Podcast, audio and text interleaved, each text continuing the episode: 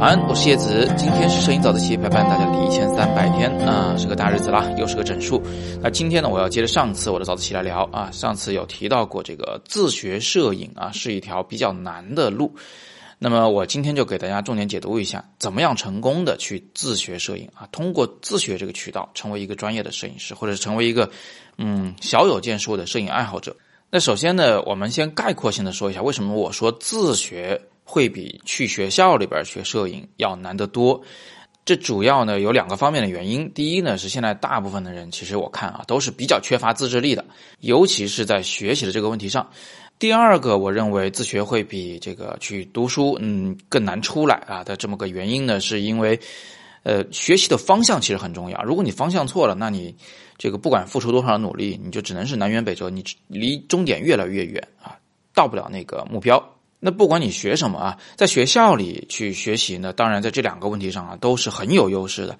那首先，呃，你要毕业嘛，这个老师的逼着你去这个好好的学习是吧？你有没有自制力？反正外界压力都会强迫你去学。然后第二个就是那方向呢，学校基本上跟你定好了，你即便是自己提报一些这个学习的方向，你的导师他也会。这个给你一些辅助来告诉你这个方向是应该的还是不应该的啊，是对的还是不对的，是前人做过的还是没做过的，所以这个方向上呢也不会出大的问题。那以上两点呢，就是我认为啊，在学校里学摄影会比自学摄影要容易很多的一个原因。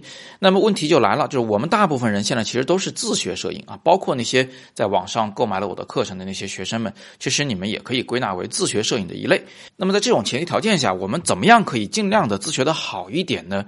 我觉得呢，你首先要明确你的学习方向。你看看，你到底是要成为一个成功的人像摄影师，还是风光摄影师啊？还是说你要做新闻记者呀？还是这个纪实摄影师啊？这个方向的问题啊，即使你不能这个一开始就把它定下来，呃，你也在整个摄影的学习过程中啊，要不断的去思考，尽早的确立，这是第一件事儿。那第二件事儿呢，是你学不能瞎学，你不能说，哎呀，我就等着叶老师每天一期的这个早自习更新，我就跟他学摄影就好了，这个太少了，明白吗？就是而且知识太碎片化了，你要有更详细的学习计划。比如说，在呃这个二零二零年到二零二一年这两年时间内啊，我要学完所有摄影的基础知识，包括相机操作啊、构图、光源、色彩这基础知识，然后在二零二二年到二零二四年啊这三年时间里面。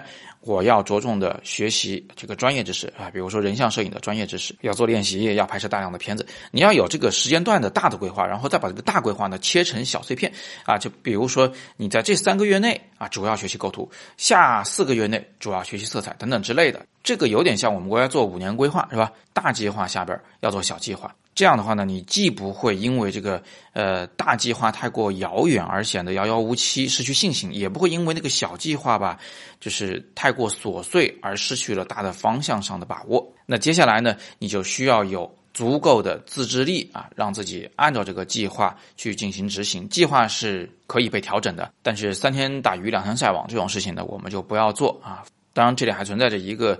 这个学习方法的问题，学习方法呢，它主要是跟学习效率有关系。就是如果你的学习方法是对的啊，比如说你在听一个网课的时候在做笔记，你发现这个方法对你的记忆特别有帮助，那你就坚持这么去做。找到这个方法以后呢，你就能够这个大踏步的前进，能够尽早达到你的目标。你比如说我自己啊，我在学这个摄影的这个英文课程的时候啊，我的习惯呢就是把所有的这个对白全部扒下来，扒下来以后呢，我再去。查阅这个生词，然后再熟读这里面的句子。我不一定要去背下来，但是我只要熟读这些生词、这些句式，它就可以为我所用。我今后跟人沟通的时候就可以用上了。这就是我找到的一个属于我自己的学习方法。而且它呢，就是英文跟这个摄影就一块儿都学掉了啊。那这个学习方法呢，我花了很长的时间去摸索，呃，两三年差不多有。但是这两三年我花的非常值啊。我觉得我也建议大家就是在磨刀的这个时候啊，多花点功夫。因为你一旦把这个刀磨好以后，你后边简直就是披荆斩棘啊，非常的痛快，这个效率是非常高的。那有的同学可能还想问我说，自学的时候到底要学些什么啊？那我觉得你主要要学习三个方面的内容啊。第一呢是你要学习摄影基础啊，包括我刚才说的构图、光影、色彩、相机操作等等。第二呢，是你要加强你的审美能力。我建议你从艺术史和摄影史的角度出发，然后在整个这个历史长河中去找几位你最感兴趣的摄影师进行深入的研究啊，去读他的作品、读他的传记等等。那最后，如果你还想提升，我建议你呢去读一些啊你感兴趣的。周边的学科啊，比如说我感兴趣的有哲学、心理学、行为学啊这些东西，它对我的这个摄影的风格影响非常大。那对我的呃思维方式，对我这个对项目的立项啊，以及对于主题的这个把握呢，都是有非常明显的影响。这个部分啊，那没有标准答案啊，你根据你自己喜欢的，你去研究就好了。你喜欢电影，你就去研究电影；喜欢音乐，喜欢文学、话剧、舞蹈，任何的你喜欢的，你就去研究。总有一天你会发现，他们和你的摄影的原来是可以融汇在一起，形成一个你自己的风格的，好吧？那以上就是我给自学摄影的同学们的建议啊。最后呢，还是提一句：全面系统的学习摄影基础。一定是你最开始应该做的这件事情。网上你所得到的这些信息非常的碎片化，而且呢，这所谓的技巧啊、速成啊这一类型的东西，其实呢，就是有点像快餐，没啥营养啊，没有办法构建你知识体系的大树。这是我反复跟大家提到过的，所以我才花了几年的时间研发出一套自由摄影师课程，一套体系很大而且非常完备的摄影的课程。那如果你还没有学过的话，不妨点击底部阅读原文去了解一下这门课到底是怎么回事。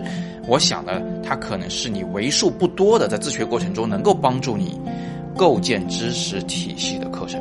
好，那今天是摄影早自习陪伴大家的第一千三百天。我是叶子，每天早上六点半，微信公众号“摄影早自习”，不见不散。